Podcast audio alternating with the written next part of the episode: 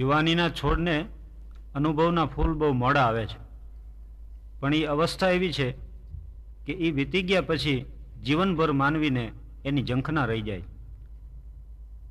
યુવાની એટલે પગમાં પાંખું લાગી ગઈ હોય, ભુજાઓમાં બળ હોય, દિમાગમાં શોલા ઉડતા હોય અને હૈયામાં મરી ફીટવાની તમન્ના હોય. પ્રેમના ઉભરા દીમાં ત્રણ વાર અહીં સુધી આવીને હેઠા બેહી જાય. એનું નામ જુવાની કોઈ પણ જુવાનને તમે પૂછો એટલે એનું પહેલું લક્ષણ એ કે એની કોઈ પણ વાત મળી ન હોય બસ. કાંઈક પૂછો એટલે કહે છે, સમાજ કો બદલ ડાલો. હિન્દુસ્તાન કો પલટ દો. દુનિયા કે ઇતિહાસ કી કરવટે બદલ ડાલો. બસ આવી જે વાતો કરતો હોય એ મોટો થાય, એના લગ્ન થાય ત્રણ ચાર બાળકો થાય, ટૂંકા પગારમાં પૂરું ન થાય, તઈ એને એટલી ખબર પડે કે ઘરની એક દિવાલ બદલ્યા બદલ્યા જેવી છે, બાકી કાંઈ કર્યા જેવું નથી. બીજું લક્ષણ યુવાનોનું એ છે કે એમાં અધિરાઈ બહુ હોય. અથરાઈ એટલી બધી હોય, એક દેશમાં થોડાક યુવાનો એકત્રિત થયા. અને એમણે નક્કી કર્યું કે આપણે આપણી સાહસ વૃત્તિ પોષાય, આપણા રાષ્ટ્રને કંઈક સંપત્તિ મળે અને ઇજ્જત વધે એવું કોઈ સાહસ કાર્ય કરી. એટલે તેલના સંશોધનમાં આ બધા નીકળી પડ્યા. હે મોટા ચામડાના બૂટ પહેરેલા ને માથે સાદડીના ટોપા વળી કિંમતી યંત્રો અહીં ટાંગેલા ને આની કોરેના કેમેરા ને એ ઉપડ્યા બધાય. ખાબ ખાબ કરતા તે નદી ને નાળા ને પર્વતો ને જંગલો ને વટાવીને ક્યાંય ને ક્યાંય નીકળી ગયા. એક જગ્યા યુવાનોએ પસંદ કરીને ત્યાં ડ્રિલિંગ કર્યું.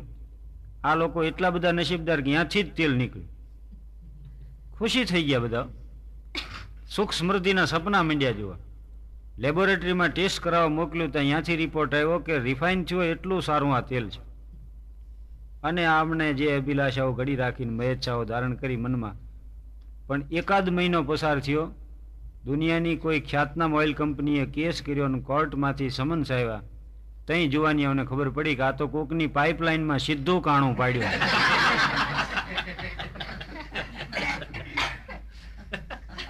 આવી એની અછરાઈ હોય. અને બીજી બાબત જીવનની વાસ્તવિકતા છે કે સૌથી વધુ એને જો ઉર્મિઓ ઉઠતી હોય ને તો એ પ્રેમની છે.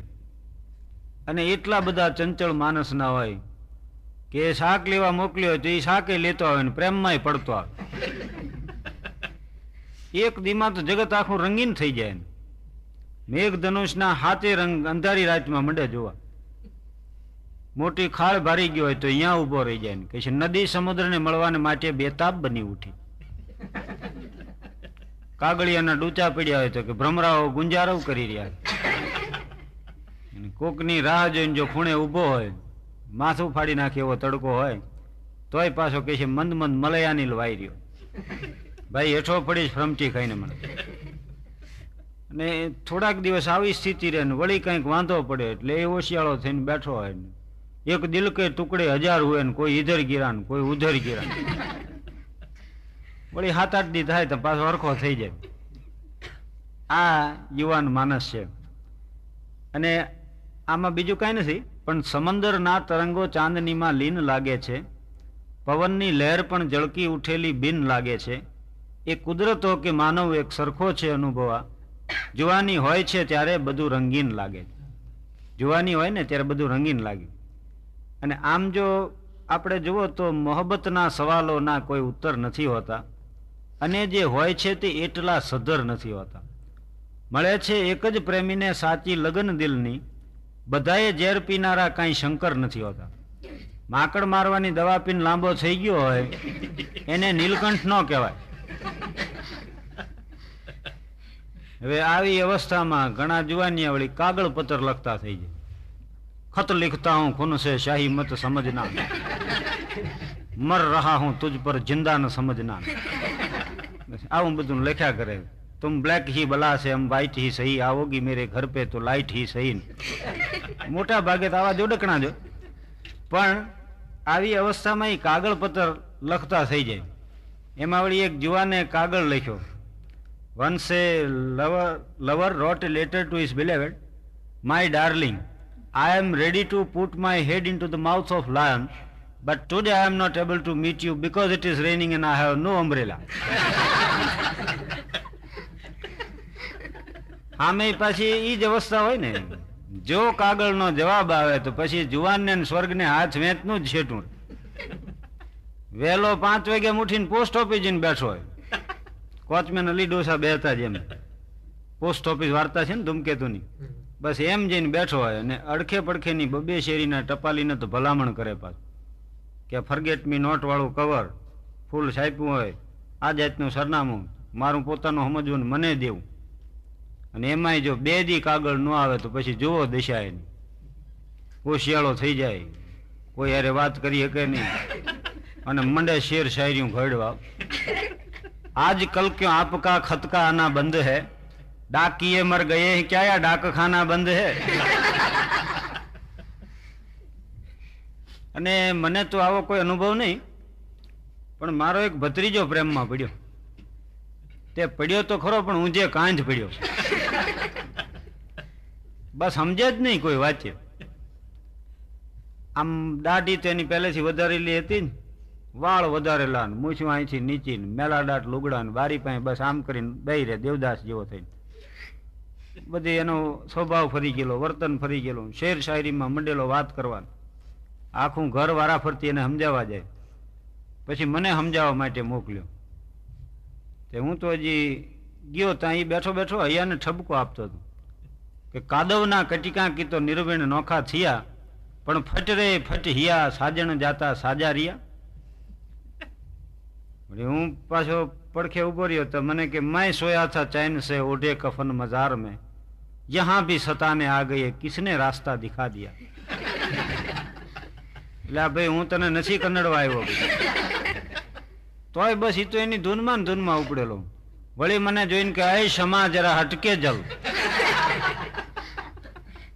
अय क्षमा जरा हटके जल मेरी मजार से मैं खुद ही जल रहा हूं दिले बेकरार એટલે મેં તો એને એટલું જ પૂછ્યું મેં કે તું આટલો બધો દખી શું કામ થઈ ગયો તો મને કે ગમ કી બિજલી ગીરી જલ ગયા આશિયા हम सफर छूट गए लुट गया कारवां जिंदगी की मुझे अब तमन्ना नहीं मौत भी कर न आए तो मैं क्या करूं વળી મેં કીધું એ બધું આ તો ઠીક પણ આટલો બધો તું રોવ જ શું કામ वही पाछो मने के देख कर मुझे कहता है सारा जहां रात दिन रोते रहते हो क्यों मेहरबान दिल सुलगता रहा फिर भी मैं चुप रहा आंखें सब कुछ बता दे तो मैं क्या करूं હું તો મૂંઝાઈ ગયો મેં કીધું આને જે કંઈ પૂછો એ શેર શાયરીમાં જવાબ આપે આનું હવે કરવું શું પણ હું વિચાર કરતો ત્યાં એણે મને પ્રશ્ન પૂછ્યો મને કે કાકા આકાશમાં આટલા બધા સિતારાઓ કેમ છે એની તમને ખબર છે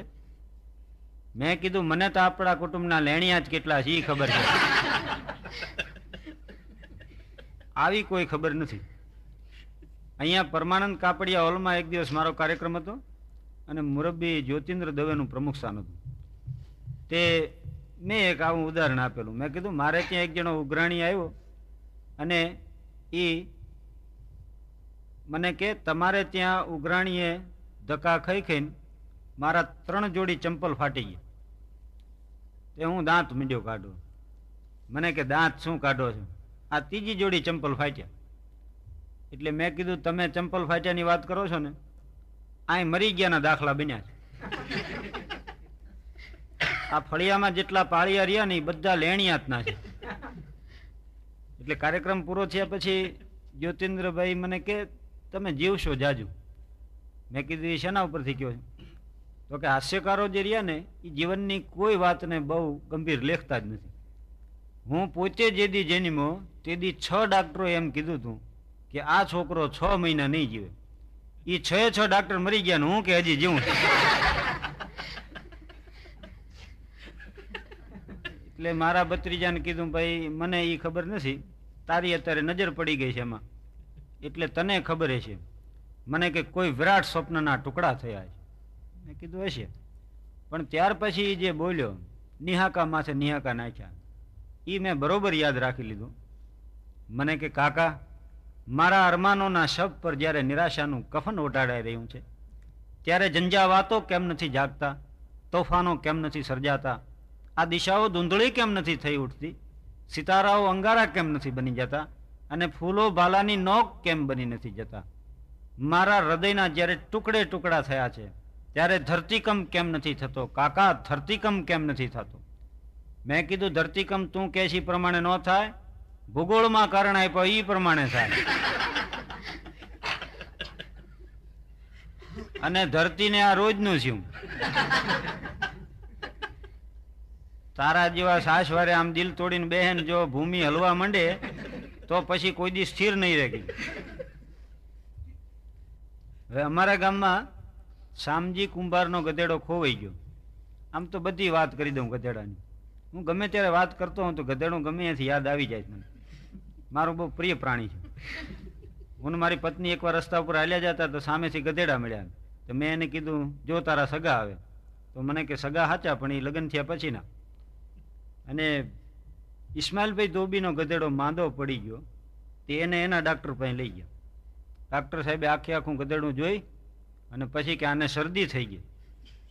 મુલાયમ તબિયતના ગધેડાઓને થઈ જતી. પછી ડાક્ટરે કાચની નળી દીધી આવડી મોટી.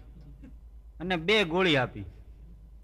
ધોબીને કે, પહેલી આ નળી ગધેડાના ગળામાં જવા દો. પછી એમાં બે ગોળી મૂકજો. અને પછી જોરથી ફૂંક મારી દેજો. પણ બીજે દી તો ધોબી ડાક્ટર પાસે આવ્યા. અને આખા શરીરે લાલ ગુમ થઈ ગયેલા એક તો. પાછા આમ ખંજોર્યા જ કરે. ડૉક્ટર કે, શું થયું? તો કે, ગધેડે પહેલી ફૂંક મારી દીધી.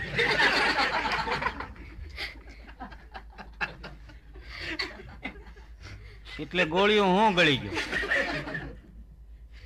હવે તમારે જે કર્યું હોય મારી દવા કરો. ગધેડું ભલે ગધેડાને ઠેકાણે ને અમારા ગામમાં હેમગર મહારાજની કથા હાલે.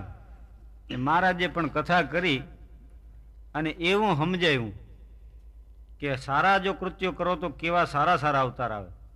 અને જો દૃષ્ટ કૃત્ય કરો તો કેવા ખરાબ અવતાર આવે એનું એવું વિગતવાર વર્ણન આપ્યું. તે મારે શાંતિલાલ હતો નહીં તો મૂંઝાઈ ગયો.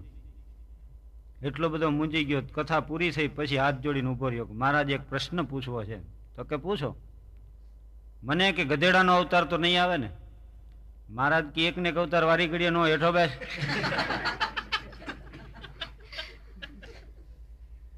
અને બીજે એક ઠેકાણે કથા હાલે. મહારાજનો જે પ્રવાહ, વાણીનો પ્રવાહ એક ધારો વયો જાય, પણ નદીનો પ્રવાહ વયો જાય એમ ઉપડેલા. આ દેહ નશ્વર છે તો શાશ્વત શું છે શાશ્વત આત્મા છે ને? જીવ ને શિવ વચ્ચે માયાનો એક પડદો છે ને? ધર વિનાના ગાડા જોડ્યા એ કર્મખા કરણી ધરીને પાપ પુણ્યના બે ધોરી જોડ્યા ને? પછી હાલ્યા ઉછાળા ભળીને. આમ હજી વાત કરતા એમાં મોઢામાંથી લાળ પડી. અને જુવાની સામે બેઠેલા. એ મીડિયા દાંત કાઢવા.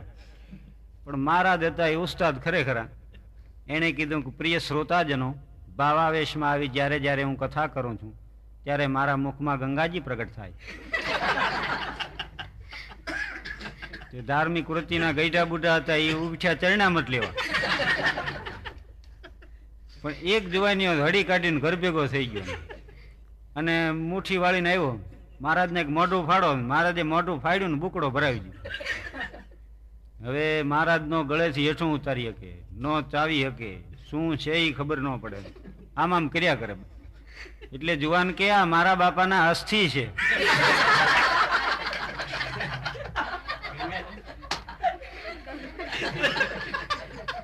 આમ તો ગંગાજીમાં પધરાવાના હતા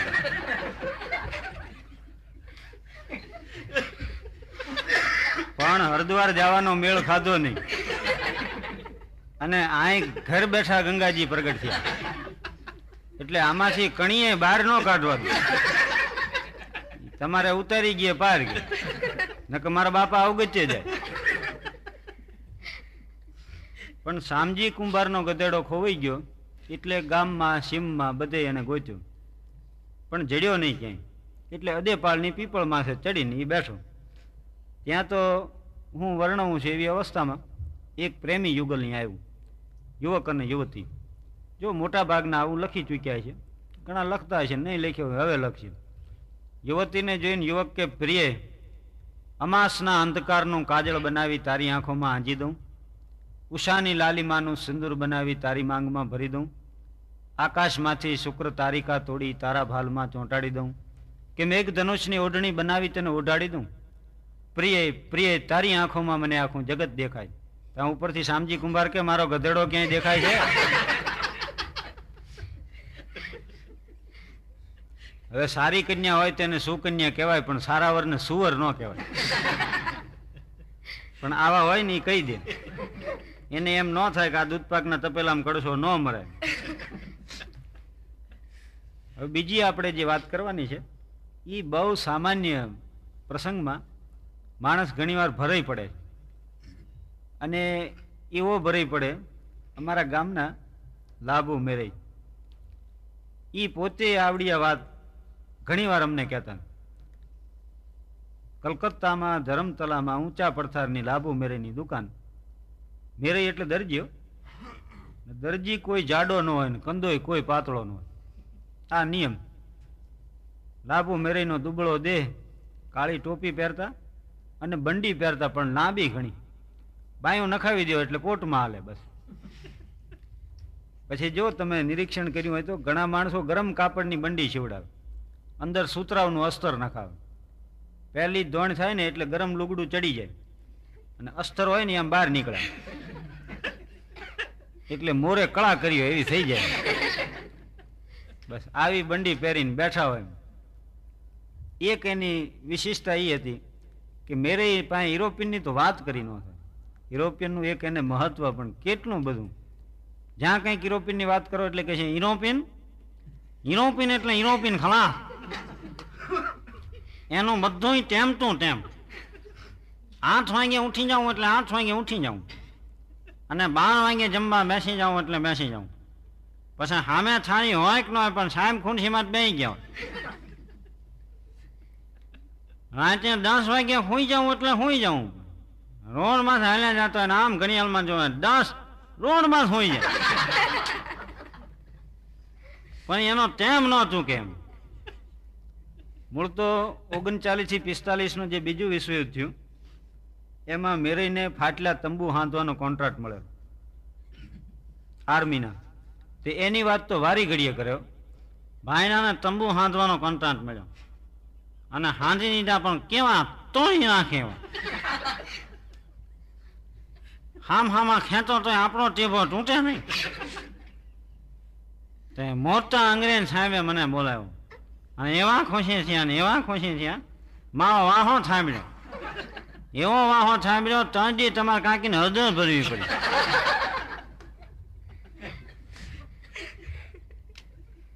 આટલું બધું એનું યુરોપિયનનું માધ્યમ ને આ મહત્વનું એમાં વળી એની દુકાનમાં ઊંઝવાના તેલની જરૂર પડી. તે આટલી ડબ્બી હોય તો ચાર હંચામાં છ એક મહિના તેલ હાલે. જરી જરી ઊંઝવાનું હોય ને એમાં શું બીજું કરવાનું? પણ મેરીને જે કમાઈ થૂજી તે એલન બ્રધર્સ એન્ડ કંપનીને ફોન કર્યો. એશિયાની મોટામાં મોટી ઓઇલ કંપની. આને ફોન કરતા તો કર્યો પણ જીરાલ્ડ મિડલ્ટન અને રિચાર્ડ થોમ્સન નામના બે યુરોપિયન આવ્યો. હે મોટા છ ફૂટ હાજરીને સુટેડ બુટેડ માથે ફેલ્ટ મોમાં ચીરોટ રહી ગયેલી ચામડાના પોકેટ હાથમાં ખાબ ખાબ કરતા ગિર્યા. આવીને કે હાલો મિસ્ટર લાભ બેભાઈ ભાઈ. Soon soon we receive your fan and where have dear mister Mello, it is our duty to give full satisfaction to our customer. Mr. Gerald Middleton recently came from England. ત્યાં ઓલે વળી હલબલ આવ્યા બીજો આવતો એમ મેરે તો હરામ બરોબર કાંઈ સમજાવે પણ એને એમ થઈ ગયું કે યુરોપિયન મારી દુકાનમાં આવ્યા મારું નામ બોલ્યા ઓલા તો ચામડાના પોકેટ ખોલીને ઓર્ડર ફોર્મ કાઢ્યું what you like to sign here mister Mer please sign please sign ત્યાં વળી લાભો મેરી સહી દસ્તક પૂછે લાભો મેરી સહી દસ્તક પૂછે એમ કરતા ગયા. પોણી કલાક થઈ ત્યાં એલન બ્રધર્સ એન્ડ કંપનીમાંથી ઊંઝવાના તેલનું પીપ પાયું આખું. હવે એ લાવીને જ્યાં મૂક્યું, ત્યાં દુકાનમાં મંડી હંકડાશ પડવા. મેરે હાકા બાકા તો થઈ ગયેલા. પણ જ્યાં ઓલે બહેન છપ્પરનું બિલ આપ્યું ને, ત્યાં તલગોઠિયો કઈ હેઠા પડી ગયો. મોરછા આવી ગયો. મારે નીકળે તોડી નાખ્યા હોંસા કાઢી નાખ્યા. એ ગલામાંથી પૈસા કાઢ્યા ને કારીગર પાસેથી ઊંચીના લીધા ને બંડીને અવળી કરીને ખંખેર્યા. ત્યારે માંડ બિલ ભરાણ. પણ હવે એ પીપળાનું કરવું શું? અખનો રોટલો રળી ખાતા. સવારથી હાંજદી ધુબાકા મારતા. એના બદલે છ વાગ્યા ઉઠ્યા બીજે એક લારી ભાડે કરીએ. અને મિત્રો સગા સંબંધીઓ હવના ઘરે જઈને કે સિંહ સિંહ સિંહ સિંહ લાવો? ગોળ, ચોસ, નાની, મોટી, લાંબી, ટૂંકી સિંહ સિંહ સિંહા લાવો લાવો. જેટલા હતા સગા સંબંધી, બધા પાસે શીશી ઉભરાય. અને આખા ઘરને કામે લગાડી દીધું. શીશીઓ ધોવા હતું બધી શીશીઓ ધોઈ નાખીને, પછી પીપળું ખોલ્યું ને એમાંથી તેલ કાઢીને ભર્યું માથે ભાવ લખ્યા. ચારાના આના આઠાના ને રૂપિયો બે રૂપિયા એ લારી લઈને હવારમાં નીકળે એક એક દુકાને જઈને કે, જો, ઊંઝવાનું તેલ અને આસામ યુરોપિયન કંપનીનું. આ નથી દેશી. એકાનો ભાવ ઓછો ને ઉધાર જોતો ઉધાર. પણ લેજો આપણી પાસે. અને એના ચાર હંચામાં તો દીમાં દહ વાર મંડી પડ્યા ઊંઝવા. કાંઈ કોઈને ફટ દઈને તેલ ઉજી નાખે. તે ગરાગ રાડ્યો મીડિયા પાડવા કે આ લુગડા તેલ તેલ ભર્યા તમે ભેગા થઈને કરો છો શું દુકાનમાં? તેલ ઊંધો છો બીજું કંઈ કામ કરો છો? આ પ્રમાણે તેને વાપર્યું અને આ રીતે વેચ્યું તઈ પાંચ વર્ષે પીપ ખૂટ્યું. પણ પછી એક ખરખઈ થઈ ગઈ. મેરે પાસે યુરોપિયનની વાત કરી ન થાય. આપણે જ્યાં કંઈક યુરોપિયનની વાત કરો એટલે તરત કે ઊભા રહ્યો ભલે ઊભા રહ્યો. કીરી કોંસનો ડામ ખમે? આપણે કઈ ન ખમે? ઈ પીન દઈ ને એને એમ ન થાય કે આનું શું થાય? મેં એક ઊંઝવાના તેલનો ફોન કર્યો. તે મને આખું પીપ પડગાડી મને ઘટપણ ન આવત ભલ્યા હો. પણ યુરોપીને ઘટપણ લાવી દીધો. આમ કે બધી રીતે હા એનું કામ બધું ટેમ તો ટેમ. પણ એની ઝપચે ન ચણે જો ઝપચે ચણો તો હોસા કાઢી નાખે. પછી મેરે કોઈ દી જીવાય ત્યાં સુધી નામ લીધું નહીં. આવું ઘણી વાર બની જાય. અને ક્યારેક કેવું બને, ખાવ સામાન્ય વાતમાં માણા મોળો પડી જાય. હવે માણસને તો કમે સૂજે, તો પછી જાનવરને સૂજે, એમાં શું નવાય એકવાર જંગલમાં એક વાંજરાને એમ થઈ ગયું કે આ જંગલનો જે દી ઇતિહાસ લખાય, તે દી એમાં બે આંકડા જો આપડા પડી જાય ને, તો એમાં કંઈ ખોટું નહીં. વાંજરો વિચાર માંડ્યો કરવા કે એવું શું કામ કરવું? કે જેનાથી આપણી પેઢીમાં એમ કહેવાય કે ભાઈ અમારા બાપા દાદા બહુ આંકરા પાણી હતા ને આવું પરાક્રમ કરેલું. હરવાડે વાંજરે નક્કી કર્યું કે જો ખાવજને જઈને ઉપાડીને એક લાફો મારી દઉં, તો એમ કહેવાય કે હતા મરદને માથે બાસકું લ્યો. એટલે મૂર્ખાવ તો તરત અમલમાં મૂકે. બુદ્ધિશાળી એક વાતનો વિચાર કરે મૂર્ખાવ અમલ કરે સીધો. વાંજરે ઉપડ્યો જંગલમાં. અને જંગલમાં જઈ એ ખાવજ મારણ કરીને બેઠેલો સિંહ ખાઈ પીને આમ જોકે ચડી ગયેલો. વાંજરાએ જઈને એક લાફો વરગાડ્યો. લાફો મારતા તો માર્યો, પણ પછી એને ભયંકરતાનો ખ્યાલ આવ્યો. હું હા હું કરીને હાવજ ઊભો થયો, પૂંછડાનો ઝંડો આમ ઊંચો લઈને. એને એમ છે મારી જ નાખો જાનથી હાલો, વાંજરા લાફા મારી જાય જીવવું કેમ મારી નાખીએ પાર છે આગળ વાંજરો જાય મારમ માર વાંહે સિંહ ઉપડ્યો. હવે જંગલમાં પછી વાંજરાને એમ થયું હવે તો મરી જ જવું છે. એટલે કાંઈ ન હુજ્યું, પણ ઓલું છાપું એક પડેલું, આ સિંહ જોવા જાય ને જંગલમાં ઈવડાઈનું કોકનું પડ્યું રહેલું. એ છાપું આમ આડું દઈને બસ બેહી ગયું. તે સિંહ અહીંયાથી નીકળ્યો, એને ખબર નથી કોણ બેઠું પણ સિંહે એટલું પૂછ્યું કે અહીંથી કોઈ વાંજરાને જાતો જોયો?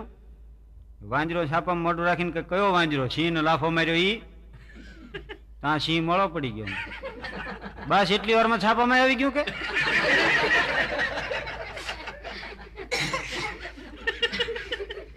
હવે વાતમાં માલ કાંઈ નહીં, પણ એને એમ થઈ ગયું બસ છાપા મારી તરત ત્યાંથી પાછો વળી ગયો.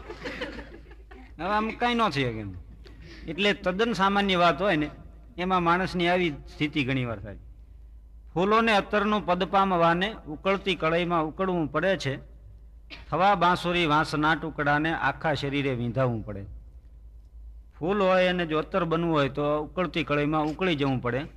અને વાંસના ટુકડાને બાંસુરી બનવું હોય તો આખા શરીરે વીંધાઈ જવું પડે. ઘણા માણા એવો ધોખો કરતા હોય. મારો કોઈ ધડો નથી કરતા. એક જણો મને કે, મારે સમાજ સેવા કરવી શું કરવું? મેં કીધું, નડોમાં. તમે નડવાનું બંધ કરો ને સમાજ જેવા જ મેં એક જણો મને કે, મેં સમાજ માટે કેટલું કામ કર્યું કુટુંબ માટે કેટલું કર્યું હું કેટલા દોડાદોડી કરું પણ કોઈ મારો ધડો નથી કરતો. એટલે મેં એને કીધું, ધડામાં જે પથ્થર વપરાય એ તમે જોયો છે?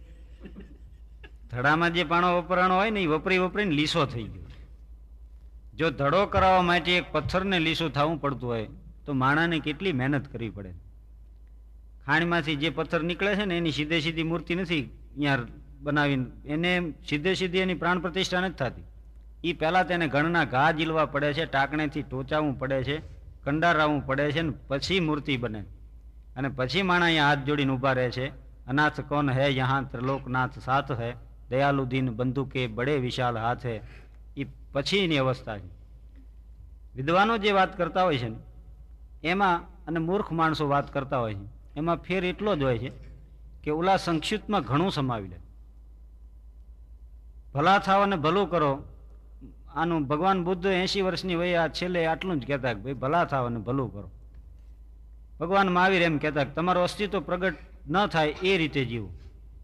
ક્રાઇસ્ટ કહેતા ને, લવ થાય નેબર એસ થાય ચાલ પણ તમે વિચાર કરો તો એમાં ઘણું આવી જાય અને મૂર્ખા જે વાત કરે, આપણને ગળે લઈ લે. હોંકારો દેવો ભારે થઈ પડેલો. હું તો અમદાવાદ કાર્યક્રમ દેવા જતો હતો અને અહીંયા જનતામાં જઈને બેઠો હતો. એક જણો બેઠો હતો ને એક હેઠે ઊભો હતો. એ બે જણા વાત કરતા બોલો કે તું અમદાવાદ જાતા ને કાગળ લખી નાખ. ફૈબાની તબિયત સારી છે, કાકી આવી ગયા છે. મકાન બદલી નાખ્યું ભાડું ઓછું. તું કાગળ લખજો. મને એમ છે આની વાત પૂરી થઈ ગઈ. વળી પાછો ઉપાડ કર્યો કે તું જાતા તો કાગળ લખી નાખજે. ફૈબાની તબિયત સારી છે ને કાકી આવી ગયા છે ને મકાન બદલી નાખ્યું ને ભાડું ઓછું હવે ગાડી ઉપડી તો હારે હારે દોડવા માંડ્યું. પેસેન્જરના સામાન ફેંકતો જાય હોટલિયાના કપરકા બી ઉડાડતો જાય. તોય પાછો ભલામણોને કરતો જાય તું કાગળ લખજે કાગળ લખજે. એટલે મેં કીધું, જો ભાઈ એ નહીં લખે તો હું લખીશ. પણ હવે તું જાળ્યો જા કોઈ વાત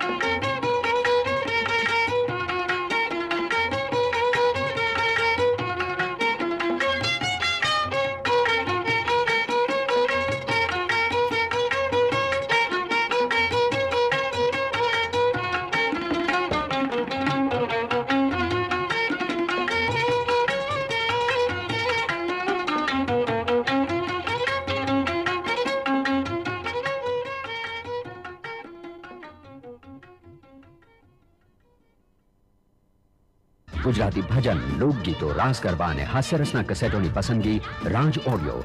રાજ ઓડિયોની મ્યુઝિક કસેટ્સ તમારા ટેપ રેકોર્ડરના હેડ તેમજ પૂરેપૂરા મશીનની સંભાળ રાખે છે અને તે જ વધારે ટકાઉ છે. રાજ ઓડિયો.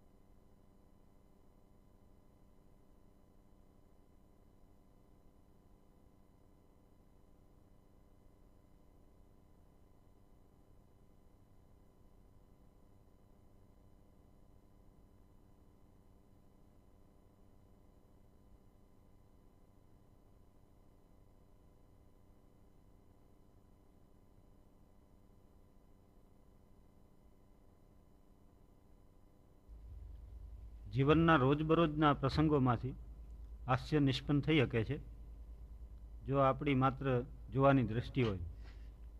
પણ ઘણા માણસો અકારણ વિષાદ લઈને બેઠા હોય બસ. ચિંતાતુર ચહેરા, ભારેખમ મોઢું. આપણને એમ થાય કે બસ આ ભારતનો કારભાર આવડા જ હલાવે. હું તો આવા કોકને જોઉં એટલે આમ છે એમ તો પૂછું કે યુવાનોની અત્યારે જે સ્થિતિ છે, તમે જાણો છો? નેતાઓની સ્થિતિ કેવી છે? હવે તમ આ લોકોએ શું કરવું જોઈએ? આવો ગમે એ સામાન્ય પ્રશ્ન પૂછો એટલે બસ ખોખારો ખાઈને કોલર હરખા કરીને મંડે ભાષણ કરો. હું માનું છું ત્યાં સુધી યુવાનોએ આ પ્રમાણે વર્તવું જોઈએ. ભાઈ તું માને છે તારા ઘરના નથી માનતા.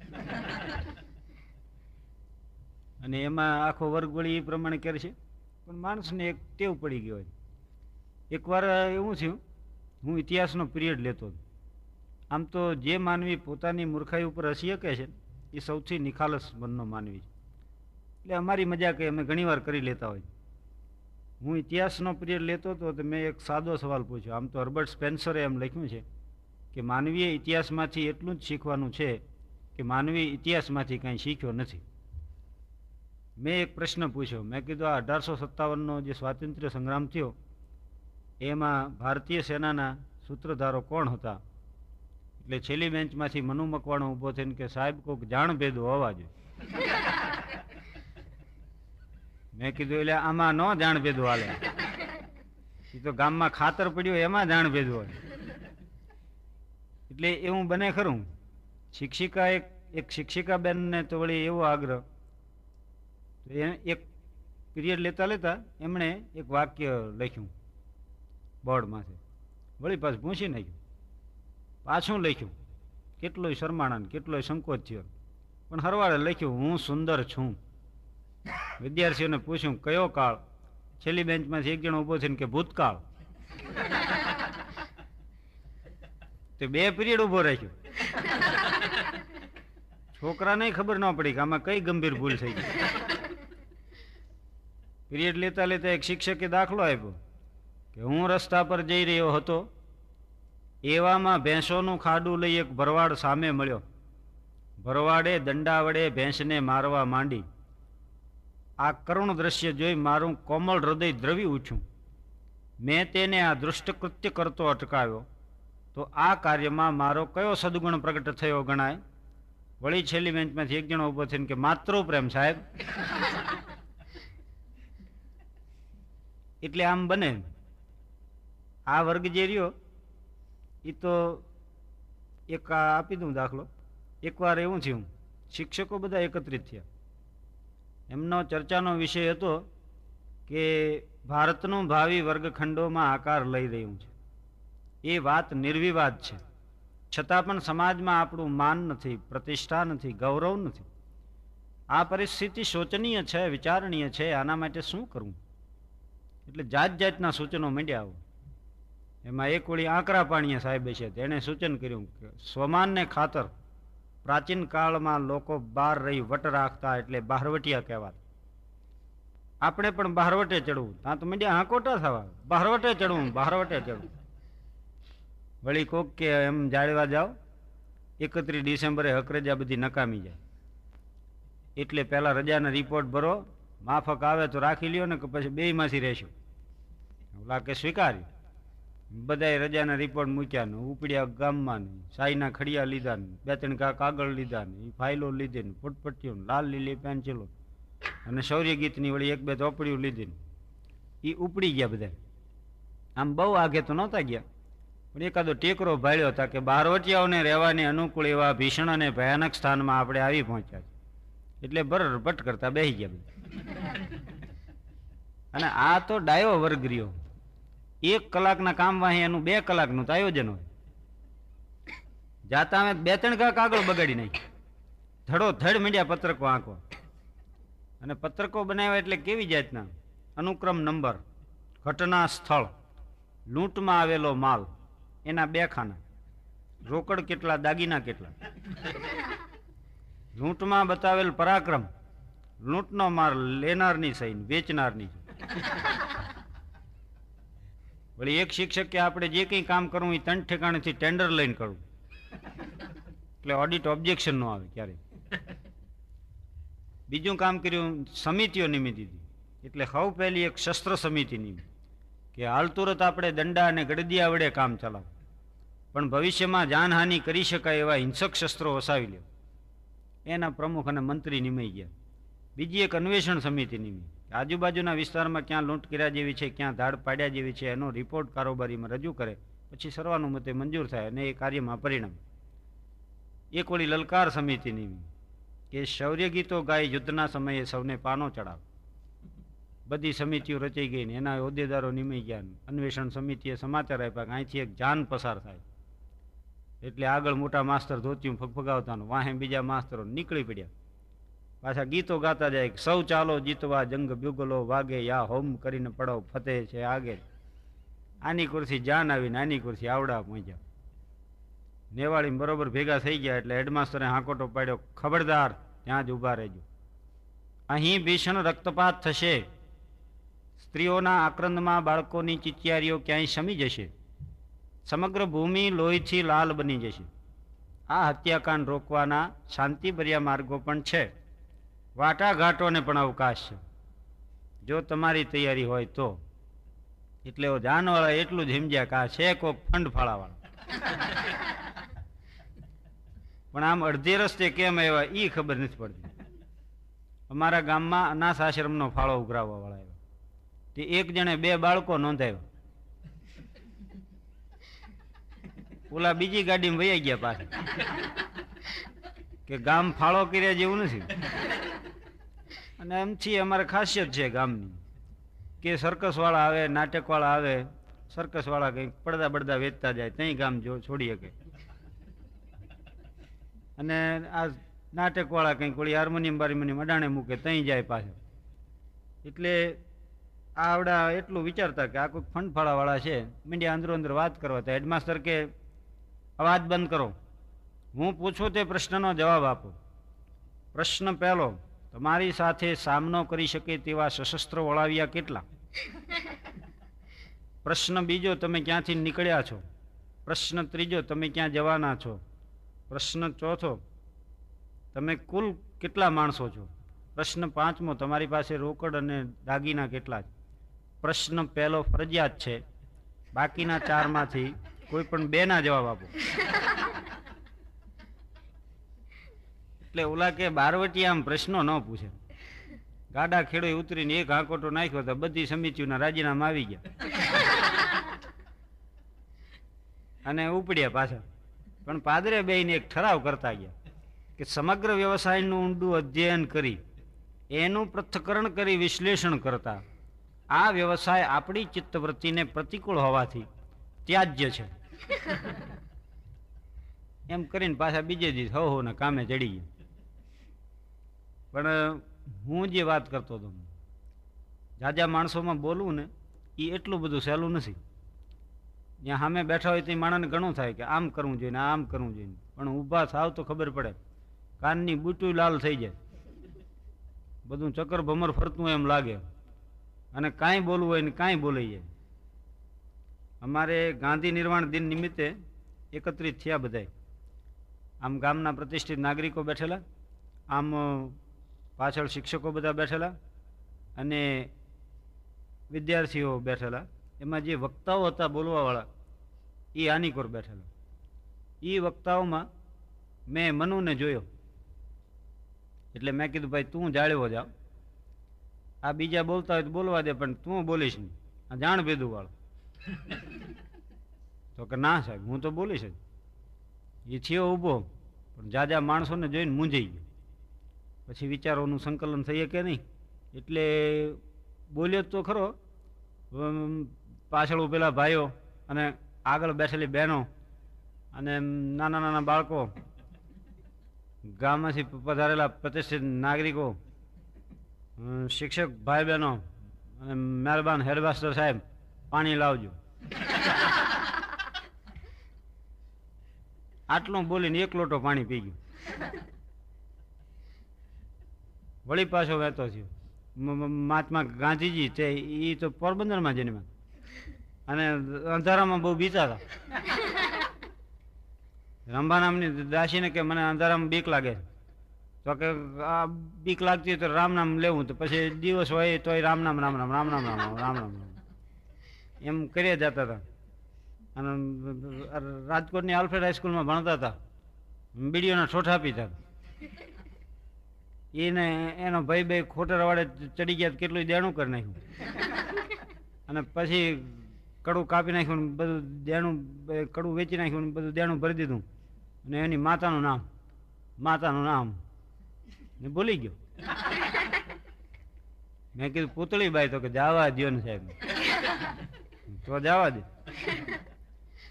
અને રાજકોટની આલ્ફ્રેડ હાઈસ્કૂલમાં ભણી લીધું ને પછી વકીલાતનું ભણ્યા. પણ હિન્દુસ્તાનમાં કોઈ કેસ ન મળ્યો અને આફ્રિકામાં મળ્યો. આફ્રિકા કેસ લડવા ગયા ને અહીંયા વકીલાત ન કાલીને સત્યાગ્રહ કર્યો તો હાલ્યો. જે મંડ્યા સત્યાગ્રહ કરવા. પછી તો ફાવી ગયો તો હિન્દુસ્તાનમાં આવીને મંડ્યા સત્યાગ્રહ કરવા. અને બધા નિયમ કર્યા હતા આશ્રમ સ્થાપીને દર શુક્રવારે સાકરીને ભાગ ખાવા. તો સાકરીને ભાગ ખાતા હતા. અને અને એમના પિતાનું નામ પિતાનું નામ. મેં કીધું, કરમચંદ ગાંધી. તો કે જાવા દિયોન સાહેબ. અને પછી તો જે ઉપડ્યો ને બધું ભૂલી ગયો. ઘાતમાં માતી આપણા દેશના મહાન પુરુષ થઈ ગયા. ઘાતમાં માતીએ વિધવા વિવાહને પ્રોત્સાહન આપ્યું. ઘાતમાં માતીએ હરિજનોનો ઉદ્ધાર કર્યો.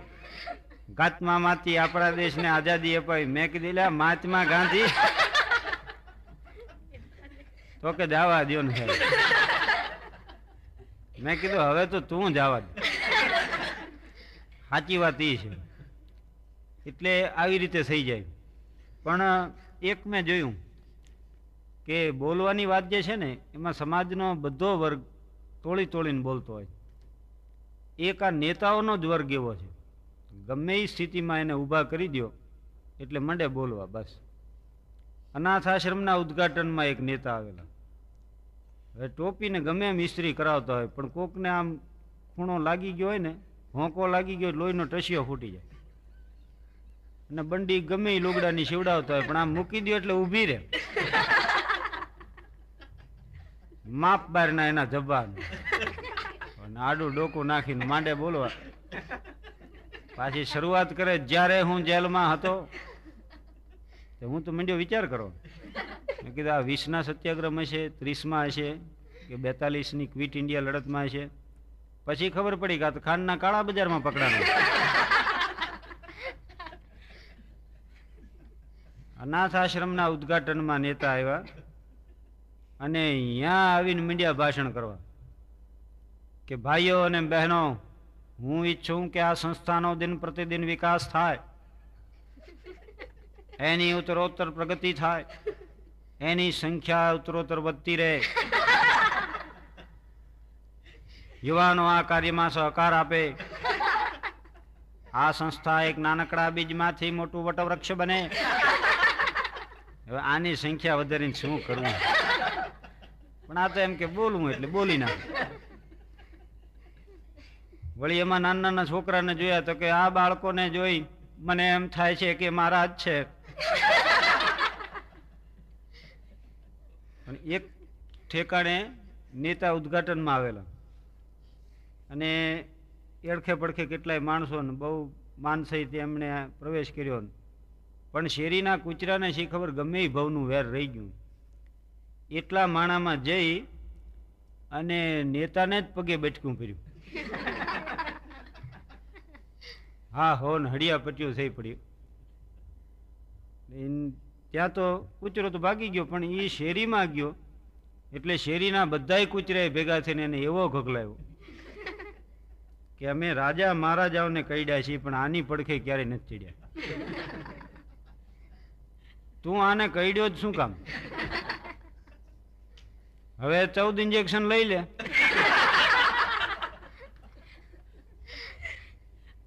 નકર મરી જઈશ, ભાષણ કરી કરી.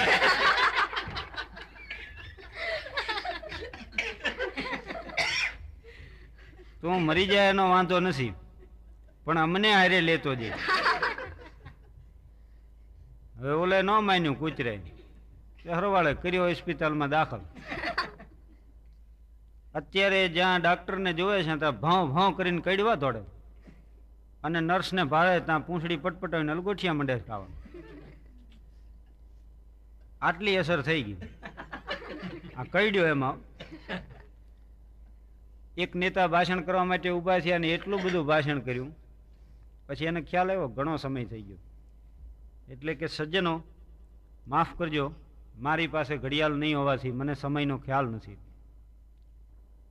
એટલે ઓડિયન્સમાંથી એક જણો કે, ઘડિયાળ ન હોય તો કાંઈ નહીં, વાંહે કેલેન્ડર છે.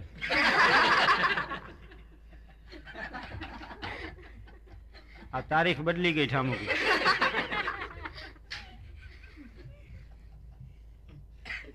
એક સમારંભ વાળા તો એટલા બધા ડાયા કે એણે કહી દીધેલું નેતાને કે ભાઈ આપને માત્ર દસ મિનિટ જ બોલવાનું. આ કાગળિયા કાઢીને મંડી પીડ્યા વાંચવા ચાલી મિનિટ થઈ.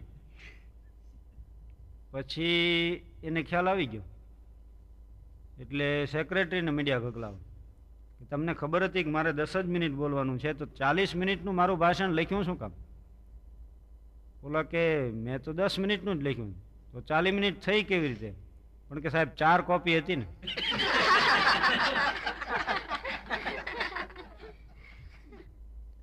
બુઝ ગયા દીપક મગર રોશની તો રહે ગઈ. ચલ બસી એ જિંદગી કુછ લે ગઈ કુછ દે ગઈ. માણસ કેટલા વર્ષ જીવો એ મહત્વનું નથી. એ કેવી રીતે જીવો એ મહત્વનું છે. એ કેટલું વાંચે છે એ મહત્વનું નથી એને કેટલું સમજાય છે એ મહત્વનું છે. માણસ કેટલું ખાય છે એ મહત્વનું નથી એને કેટલું પચે છે એ મહત્વનું છે. એમ તો દૂધ અમૃત છે પણ દહ અક્ષર પીને આફરો ચડાવીને પીડ્યો હોય. અમૃત હશે પણ આના માટે ઝેર છે. એમ માણસ કેટલું કમાય છે એ મહત્વનું નથી. પણ એ સમાજને માટે કેટલું ખર્ચે છે એ મહત્વનું છે.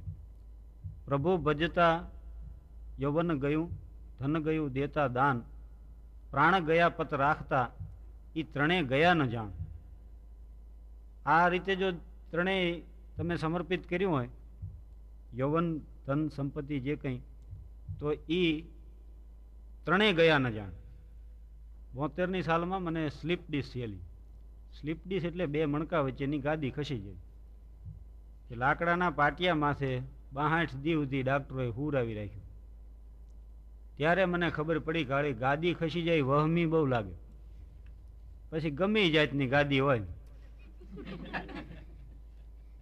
એ વખતે મારે આ કેડના આટલા ભાગના ફોટા બહુ પડાવવા પડતા. થાનથી સુરેન્દ્રનગર જઉં ત્યાં પાછા એક્સરે પડાવું ને ફાસ્ટમાં પાછું આવું. એ ખાખી કવરમાં એક્સરે નાખ્યા હોય ઓશિયાળું મોઢું હું બેઠો હું. એમાં એક જણો વળી મારી પડખે બેઠેલો હોય, એને એમ પૂછ્યું મને, અને જો માણા કોઈ એક્સરે મટાવીને ઘેરે રાખ્યો એવું ન બને. કે આપણો હાંસમાં પગ ભાંગી ગયો ત્યારનો. સોનેરી ફ્રેમ વાળો. એમ ન બને. એ તો કોઈ દી કાશ્મીર ન ગયા હોય તો એ પગને આંટી નાખીને બેઠા હોય ને. વાંહે દાલ સરોવર હોય ને, બરફના પહાડો હોય ને, સરુના ઝાડ હોય ને, લાલ લીલા રંગ હોય, એવું આપણે ફોટો મટાવીને રાખી. એક્સરે ન મટાવે એનું કારણ એ છે કે એમાં નરી વાસ્તવિકતા છે ને. અને એ માણાને ગમતી નથી. તો મારું એક્સરેનું કવર પડ્યું હતું તો એક જણો મને કે, આ શું છે? મેં કીધું એક્સરે છે લાવવો જોઈએ. એટલે મેં એને દીધું. એ ઠામુકું રાખે તો મને વાંધો નહોતો. તે વાદી જેમ કંડિયામાંથી એરું કાઢે ને, સરપ કાઢે એમ, સડપ દઈને કાઢ્યો. સકળ વકળ ડોળાને મંડ્યો જોવા. મૂર્ખાઓની આંખો ઉપરથી ખબર પડી જાય તરત જ. માણસની આંખ ઉપરથી ખબર પડી જાય કે આના મકલ કેટલી અમારો એક ભાઈબંધ સર્કસ જોવામાં થાકી હા, હું તો થાકીને લોચ થઈ ગયો. પછી હું કહું કે પણ તું સર્કસમાં એક મિનિટ સ્થિર નથી બેઠો. ઓલા ઝૂલા હાલતા હોય તેની હારે નારે ઉપડ્યા અને પછી આમ ઓલા લાગી જાય ને એકાબીજાને આમ વળગી જાય ત્યાં આમ કરે પાછું. અને મોતના કૂવામાં મોટરસાયકલ ફરતી હતી આમ નામ મંડી ગઈ આ મેળામાં ઘણા જાય ને, એટલે એકાદ પાલખી બસ સામે જોઈ રહ્યા હોય પછી ચકડો રે આમ નામ ફરતા હોય. આણે એક્સરે કાઢ્યો. અને એક્સરે કાઢીને મને સમજાવવા માંડ્યો. મને કે, આ જે રહ્યો ને, એ તમારું ગળું છે. અને બે કોર એક એક ફેફસું છે. આમાં ધોળું દેખાય એટલું બરાબર છે ને જેટલું કાળું દેખાય એ બધું હળી ગયું. એટલે મેં કીધું એટલે ભાઈ, મેં તો કેડનો એક્સરે પડાવ્યો ડાક્ટરોય કેડનો કહે છે, તમે ગળાનો કહેતા હોય મને વાંધા જેવું નથી. એટલે એ કે, એમ? એવું છે? તો હશે મેં કીધું, શું કામ ડાયા થાવ? તમારો આ વિષય નથી. પણ પછી મેં દસ જણાને એક્સરે દેખાડ્યો તો દહમાંથી આઠ જણાએ અભિપ્રાય આપ્યો. અને તમે એ ખતરો કરી લો કરી લેજો. માણસ ના ન પાડી શકે હું નથી જાણતો એમ ન કહી શકે અને એનું કારણ એટલું જ છે હું નથી જાણતો એટલું જ કહેવા માટે તો ઘણું જાણવું પડે. આઈ ઇઝ ઓલવેઝ કેપિટલ એમાં બધાય મને એમ કહે કે કરે ને સ્લીપ ડિશ થઈ સ્લીપ ડિશ થઈ. એમાં મારો એક જોશી ભાઈ બંધ દલપતરામ જોશી. ઈ આવીને મને એકલાએ કીધું, મને કે સ્લીપ ડીશ મણકો નથી ખસ્યો તો મેં કીધું, શું ખસ્યું છે તો કે, ગુરુની શુભ દ્રષ્ટિ શનિ માથે હતી, ત્યાં સુધી તમને કાંઈ ન થયું. એ ગુરુની શુભ દ્રષ્ટિ ખસી એટલે શનિએ તમને માદા પાડી દીધા. હવે શું કરવું તો કે, શનિની વીંટી બનાવીને પહેરો. ને મેં વળી એ પૈસાની કપાણને એવી હાડ મારી, એમાં વળી શનિની વીંટી બનાવીને પહેરી. અને દર શનિવારે ઉપવાસ કરવો પંદર દી થયા ત્યાં આવ્યો મારી પાસે. મને કે, કાં હવે કાંઈ ફેર પડ્યો? એટલે મેં કીધું, પહેલાં છે ને, શનિ જ નડતો. તો મને કે, હવે શું? હવે કીધું, હોની નડે. શનિ નડતો ત્યાં સુધી સારું આ તો હોની હો તારે નડે. અને એના કરતાં ઓલો નડતો હારો, કારણ કે ઉપરથી આવીને અહીં ઉઘરાણી ન કરે. હું અહીંયા આવેલો ટ્રીટમેન્ટ માટે મુંબઈ આવેલો. તો એમાં ડૉક્ટર આર કે ભોંસલે મને ટ્રીટમેન્ટ આપતા. લક્ષ્મી બિલ્ડિંગ ફર્સ્ટ ફ્લોર ઉપર એમનું છે ક્લિનિક અને આંતરરાષ્ટ્રીય ડૉક્ટર છે. સવિતા દીદીએ મારી ટ્રીટમેન્ટની વ્યવસ્થા કરી દીધેલી. તો એકવાર ડૉક્ટર સાહેબ મોરારજીભાઈ પાસે મને લઈ ગયા. તો ત્યાં અમે ગયા. એમણે પરિચય આપ્યો કે આ હાસ્ય કલાકાર છે ને ડાયરામાં આવે છે ને. અમારી પરિચય વિધિ પૂરી થઈ એટલે મને કે કંઈક બોલો. તો મેં કીધું, મારી ભાષા હાવ દેશી છે મને કાંઈ વાંધો નહીં, અમે સમજી લઈશું. તો મને બીજું તો કાંઈ ન યાદ આવ્યું, પણ મેં રઘાની વાત કરી. અમારા ગામમાં આ મુંબઈના અને દિલ્હીના અને કલકત્તાના મહેમાનો આવે, કારણ કે અમારું ગામ જે રહ્યું ને એનું માથાદીઠ આવક ગુજરાત રાજમાં પ્રથમ નંબરે છે. અને ભારતમાં ત્રીજા નંબરે. એટલે અમારે સામાન્ય માણસ એવી વાતો કરતો હોય સાઠ હજારનો હપ્તો આવી ગયો ને એંશી હજારનો લેવા જાવ છે ને પછી એક લાખનું વીસ હજાર એટલે અમારે મહેમાને આવતા હોય ઉઘરાણીવાળા આવતા અમારે આમંત્રણો આવતા હોય ને, લેણિયતની નોટિસો આવતી હોય. પણ હાની, લાભ, જીવન, મરણ જસ અપજસ વિધિ, હાથ, એમ અમે જીવા કરી તે રઘાને મેં પૂછ્યું, આ બધા જલસાની વાતો કરે ને? પેરિસ ગયા લામરીન હોટલમાં ઉતર્યા આવો જલસો કર્યો ને. કોઈ વળી કે સ્વિટ્ઝરલેન્ડ ગયા સ્કેટિંગ કર્યું ને. કોઈ કે કાશ્મીર ગયા ને હાઉસ બોટમાં રહ્યા ને, એવું બધું. રઘાને મેં પૂછ્યું, મેં કીધું, રઘા, આ બધા જલસાની વાત કરે છે? તે ક્યારેય જલસો કર્યો છે? તો કે, ના, મેં નથી કર્યો. એટલે મેં કીધું, એમ ન હોય. તારી જિંદગીમાં તને જ્યારે જલસો આવ્યો એની વાત કર. પછી એણે વાત કરી. મને કે, ઈ વરા મને ખ થયેલી. પણ ખ એટલે કેવી? લૂંબો ઝૂંબો. આખા ડીલે ક્યાંય મગ મૂકવાની જગ્યા નંબરે પછી અમારા ઘરમાં કે કાથીનો ખાટલો ભરાવીને આવ્યો. તે ઘરે કોઈ નહોતું. મેં પંચ્યું પહેર્યું અને બાયણા કર્યા બંધ. ખાટલા માથે હૂતો ને અવળો ને હવળો, અવળો ને હવળો, દેહને એટલો ખંજોર્યો એટલો ખંજોર્યો. તે દી જે મજો આવ્યો એવો પાછો કોઈ દી નથી આવ્યો. અને હવે તો માણાને ક્યાં એવી ખહું થાય છે ખંજોરે? ઈ દી તો ગયા કે?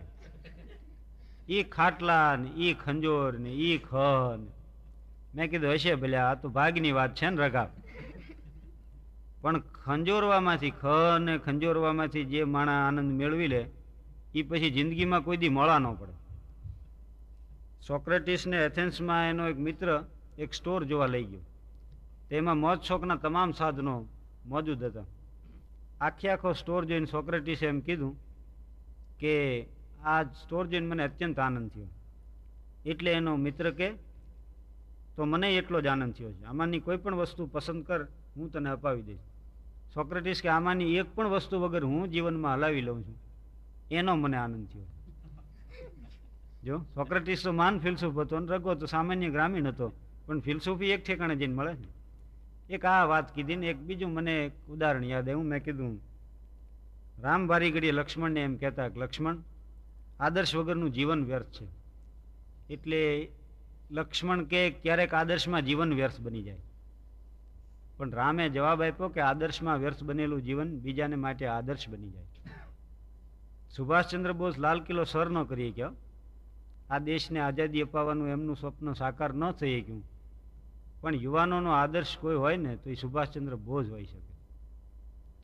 મદનલાલ ઢીંગરા કે કરતારસિંહ સરાબા કે ભગતસિંહ કે ખુદીરામ બોઝ કે ચાફેકર બંધુ એ યુવાનોના આદર્શ હોઈ શકે, કારણ કે આદર્શમાં વ્યર્થ બનેલા જીવન છે.